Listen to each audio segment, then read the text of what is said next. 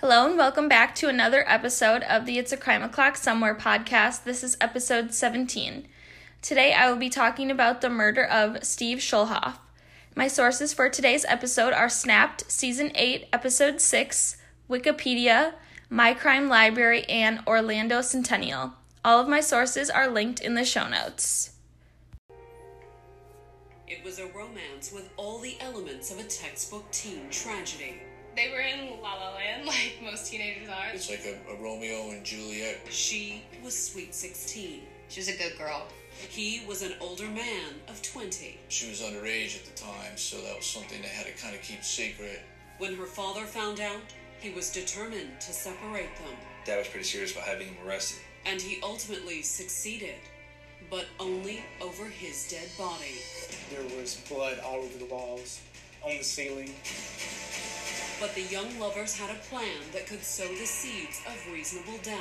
Basically, she came in and fell on the sword for him. Michael Morin is not the person who killed my father. But would their scheme work? How is the jury going to believe that this little girl would do that to her father? On February 10th, 2004, Elaine Bouck, the girlfriend of Steve Schulhoff, had a strange feeling. Steve would usually call her to check in throughout the day. She also tried to call him, and his phone was going straight to voicemail. Around 3 p.m., she decided to go over to his apartment that he shared with his 16 year old daughter, Courtney. Elaine pulled up to the apartment and thought she saw Steve outside walking his dog. However, it wasn't Steve, it was Michael Morin. Michael was Courtney's 20 year old boyfriend. Elaine became suspicious because Steve didn't like Michael and he wouldn't let him wear his clothes or walk his dog.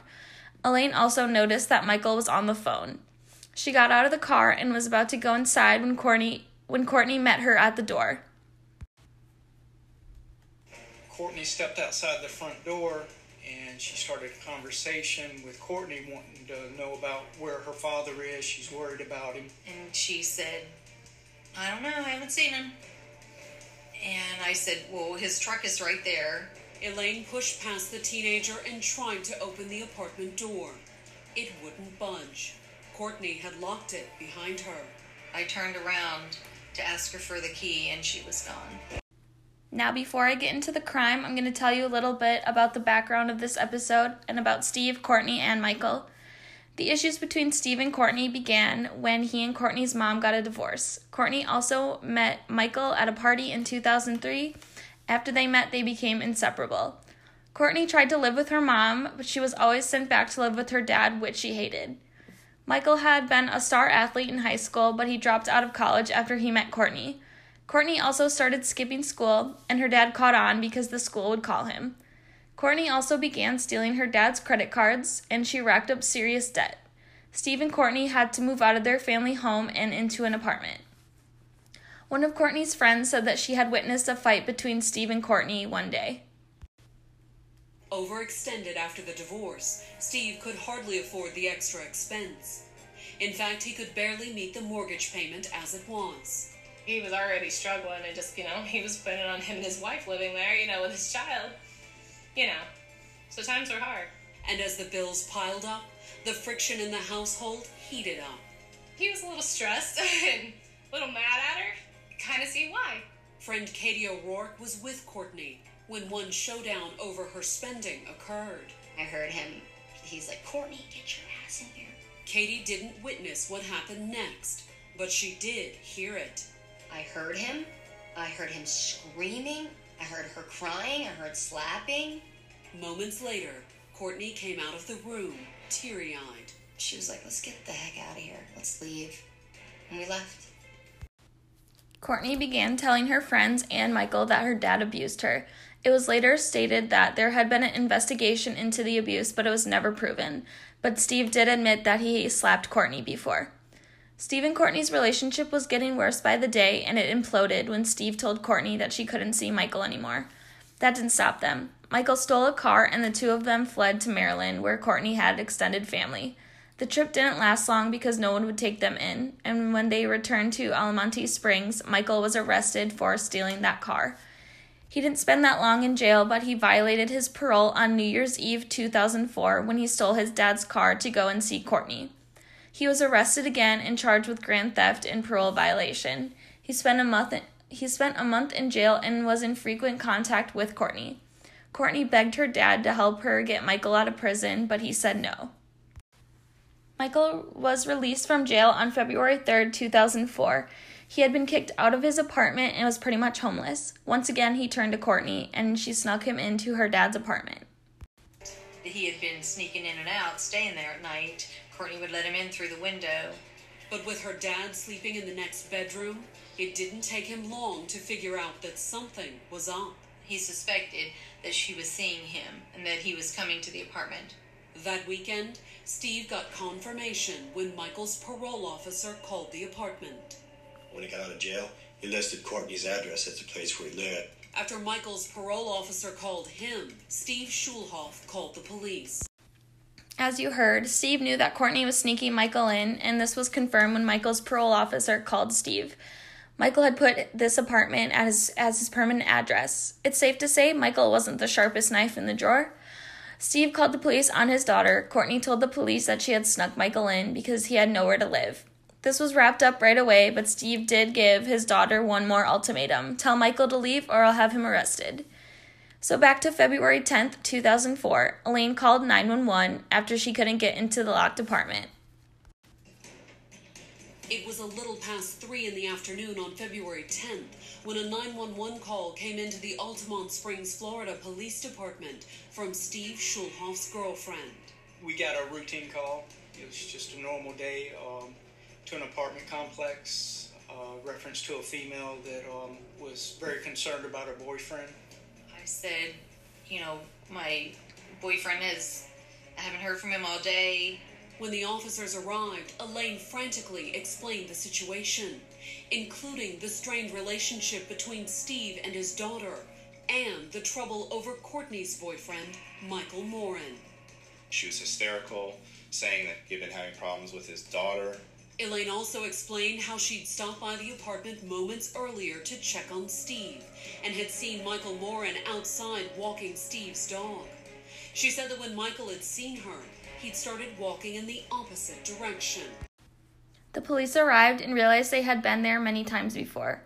They were able to find a sliding glass door in the back of the apartment that had been unlocked. When they walked inside, they found a horrific scene. I was able to slide open the door, and as I entered, I started screaming and yelling the police. Inside the bedroom, the officers had made a grisly discovery. It was dark. Officer Gray turned on the lights, and when he did, the room lit up blood red. There was blood all over the walls, on the ceiling. Next to the bed, the officers found Steve Schulhoff, dead. When we looked down and to the right, the man we were looking for had been stuffed into a Rubbermaid um, and was deceased. Steve Schulhoff was found dead. He had been beaten so severely that his skull was split open and his ear was torn. Steve's body had been stuffed into a Rubbermaid bin, almost like the killer or killers were planning to dispose of his body. The murder weapon, an aluminum bat, was found at the end of his bed. The police looked around the rest of the house and noticed some credit card bills sitting out on the kitchen table. Some of the transactions had been highlighted. A man's shirt was also found with traces of blood on it. The shirt was later identified as Michael's. The police had talked to Elaine, and she said that she was sure Michael Morin and Courtney Schulhoff did this. There were many police officers that were now on the lookout for Michael and Courtney. It didn't take them long to find Michael. He had been at the Altamonte Mall right across the street from the apartments. Once Michael saw the police officers, he ran. He was eventually found hiding in a bathroom stall of a movie theater. He was brought into the police station and his clothes were collected for evidence. Michael also had Steve's wallet, cell phone, and car keys on him. Courtney arrived at the police station shortly after and turned herself in. She had hitchhiked to her mom's apartment. Courtney's mom brought her to the police station. In the interrogation room, Courtney gave a brief statement. She pinned the murder entirely on Michael.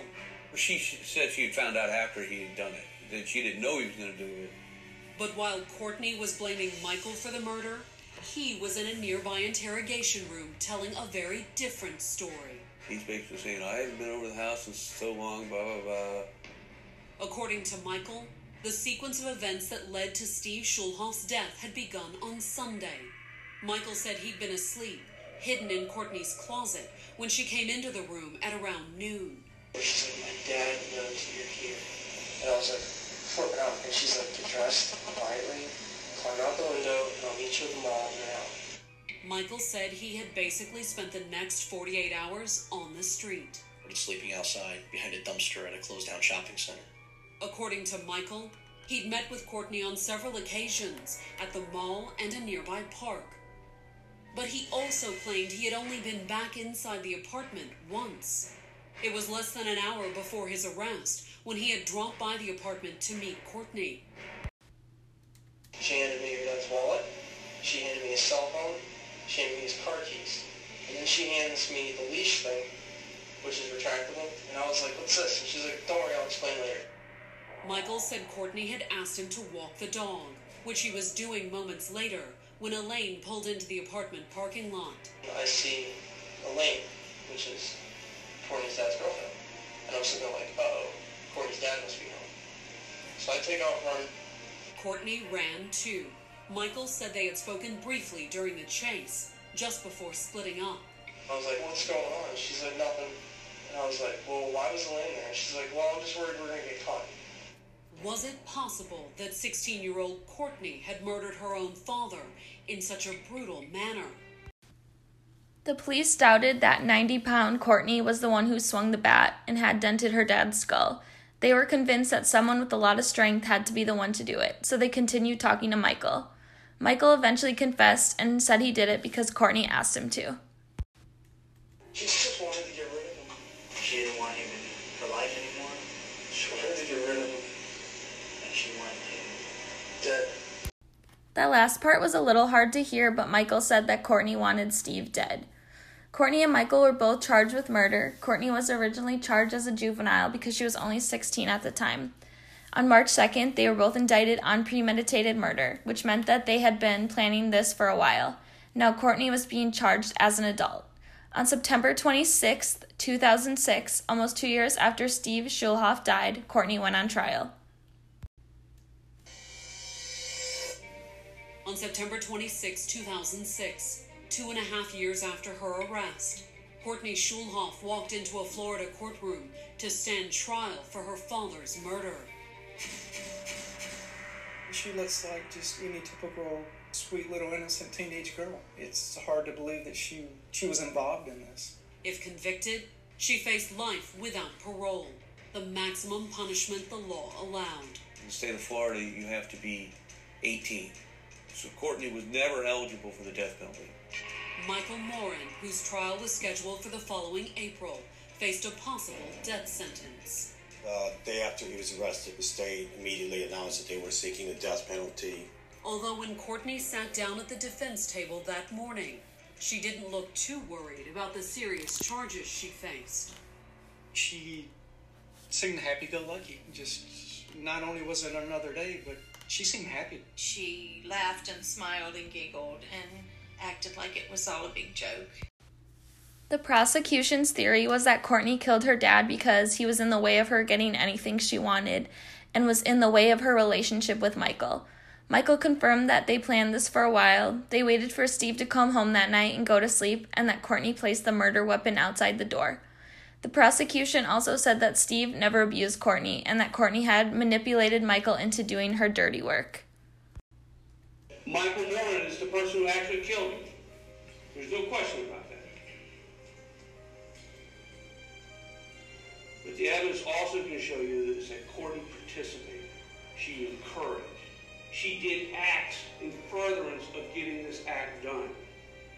The prosecutor concluded his open by telling the jury that the evidence would prove that even if Michael Morin wielded the weapon, Courtney was ultimately responsible for her father's death. The prosecution also said that Courtney had actually confessed to helping Michael kill her dad, but the police never recorded her interrogation, which the police confirmed on the stand. That afternoon, prosecutors called Detective Robert Fetty to the stand. He had taken Courtney's original tape recorded statement. Her original version was that Michael did it, that she tried to talk him out of it. However, as Fetty explained in his testimony, that wasn't her only statement. While Michael was making his confession, Courtney had decided to make a second statement. She told me at that time that uh, uh, that she had helped uh, uh, plan the murder of her father. She had even admitted to making all the necessary preparations. She went in and checked on him to make sure he was asleep and to uh, go get the dog and bring it out. Courtney's second statement matched Michael's, right down to the detail about leaving the bat outside her father's door.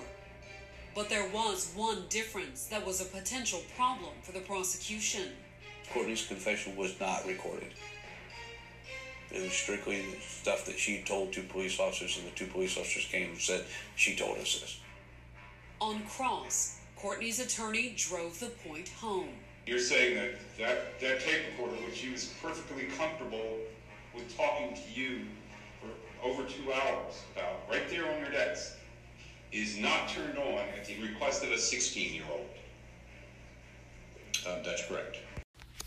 Courtney's defense had asked for an acquittal. They said that Courtney's case proved reasonable doubt. On September 27, 2006, after three hours of deliberation, Courtney Schulhoff was found guilty and was sentenced to life in prison. After Courtney's sentence was handed to her, she was given the chance to speak. She shocked the courtroom when she said that she had killed her dad alone. But while the sentence was a foregone conclusion, the trial did have one surprising twist left. Before the judge handed down the obligatory sentence, Courtney had the opportunity to address the court. Um, Your Honor, I would like to um, openly admit in court that Michael Morin is not the person who killed my father. I was. On April 16, 2007, Michael Morin's trial began. The prosecution said Michael confessed and it was all on tape. They also said that Michael's clothes proved that he had been the one that attacked Steve. His gray shirt and blue shorts had traces of Steve's DNA on them. The defense said that Michael was covering for Courtney. The defense had experts testify that the DNA was inconclusive and so were the fingerprints on the murder weapon. On April 24th, Courtney testified. During her testimony, I think they focused too much on her, quote, new look than anything else in this case. She was goth now. You telling this jury that you killed your father? Yeah. She walked in with a baseball bat and started whacking away, in her words. In fact, Courtney claimed that after she told Michael what she had done, he had urged her to go to the police. All I kept saying, we need to call the police, we need to call the police. I said, no, we don't need to call the police. So we started arguing, and then I said, listen, if you love me, you help me, because I need help lifting this body. I don't know what to do, so I need help. And the shirt and shorts with her father's blood? Courtney testified that she had worn them, not Michael. I just bought these shorts from the internet from Hollister using my dad's credit cards, and I didn't want to get them messed up, so that's why I put the baseball shorts over them. She described that she took the shorts and rolled them over three times so they would fit her. On cross, rolling her shorts wasn't the only fashion choice the prosecution questioned. I think within five questions, my trial partner had already had her admit to that she had already lied to the jury that day. And I didn't know it, but he goes, he goes, what's with this new, new, new look? She goes, this is new. I've been having like this for a while. But the prosecution had evidence to the contrary. We immediately showed her the picture when she got booked into the county jail two days before, in which she didn't look like that. The prosecutor wrapped his cross examination by suggesting that Courtney might see herself as a modern day Juliet, martyring herself for love. You familiar with uh, Romeo and Juliet? Yeah.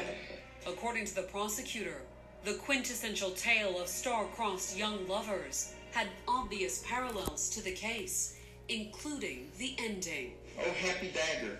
This is thy sheath. Bear rust and let me die. Remember that when she kills herself? Yeah. Are you the modern day Juliet Courtney? No, Mr. Jones. Is it Courtney and Michael instead of Romeo and Juliet? No. Are you taking the dagger for your man here today? No, he is not my man. Michael was facing the death penalty, and now he had to wait to hear his fate. On April 25, 2007, Michael was found guilty of first degree murder. He was sentenced to life in prison and he showed emotion in court, unlike Courtney. In March 2017, Courtney's sentence was reduced to 40 years in prison. I tried to look for information about Courtney and Michael now, and the only thing I found was a petition on change.org for Courtney to get a chance at parole. Personally, this case is really a he said, she said, and I'm not exactly sure who I think the real killer is. I think they both planned it together and wanted to be together without Courtney's dad getting in the way. I also think Courtney wanted her dad's money, which they didn't have a lot of. I personally think they should both stay in prison but I don't know if Courtney would have killed her dad if it weren't for Michael and vice versa. My book recommendation for this week is My Dark Vanessa by Kate Elizabeth Russell. Summary 2000. Bright, ambitious, and yearning for adulthood, 15 year old Vanessa Wye becomes entangled in an affair with Jacob Strain, her magnetic and gillful 42 year old English teacher. 2017. Amid the rising wave of allegations against powerful men, a reckoning is coming due. Strain has been accused of sexual abuse by a former student who reaches out to Vanessa, and now Vanessa suddenly finds herself facing an impossible choice remain silent, firm in the belief that her teenage self willingly engaged in this relationship, or redefine herself and the events of her past. But how can Vanessa reject her first love, the man who has fundamentally transformed her and has been a persistent presence in her life? Is it impossible that the man she loved as a teenager and who professed to worship only her may be far different from what she has always believed? Alternating between Vanessa's present and her past, My Dark Vanessa juxtaposes memory and trauma with the breathless excitement of a teenage girl discovering the power her own body can wield. Okay, this book was hard for me to get through, but I liked it. This book is actually very similar to a lot of cases I've heard about, especially one in particular that maybe I'll cover. It was heartbreaking to read this book and reading from her past and present and how she views herself and relationships after everything that happened with this man. I definitely recommend this book, but it can be triggering to some people. I've never been through something like this in my personal life, but I struggled just to get through this book. I hope you all enjoyed today's episode. I'll be back again next week with an all new case and book recommendation. Please subscribe to my blog, follow me on Instagram, rate and review, support, anything helps me to be able to continue this passion of mine. And remember, it's crime o'clock somewhere.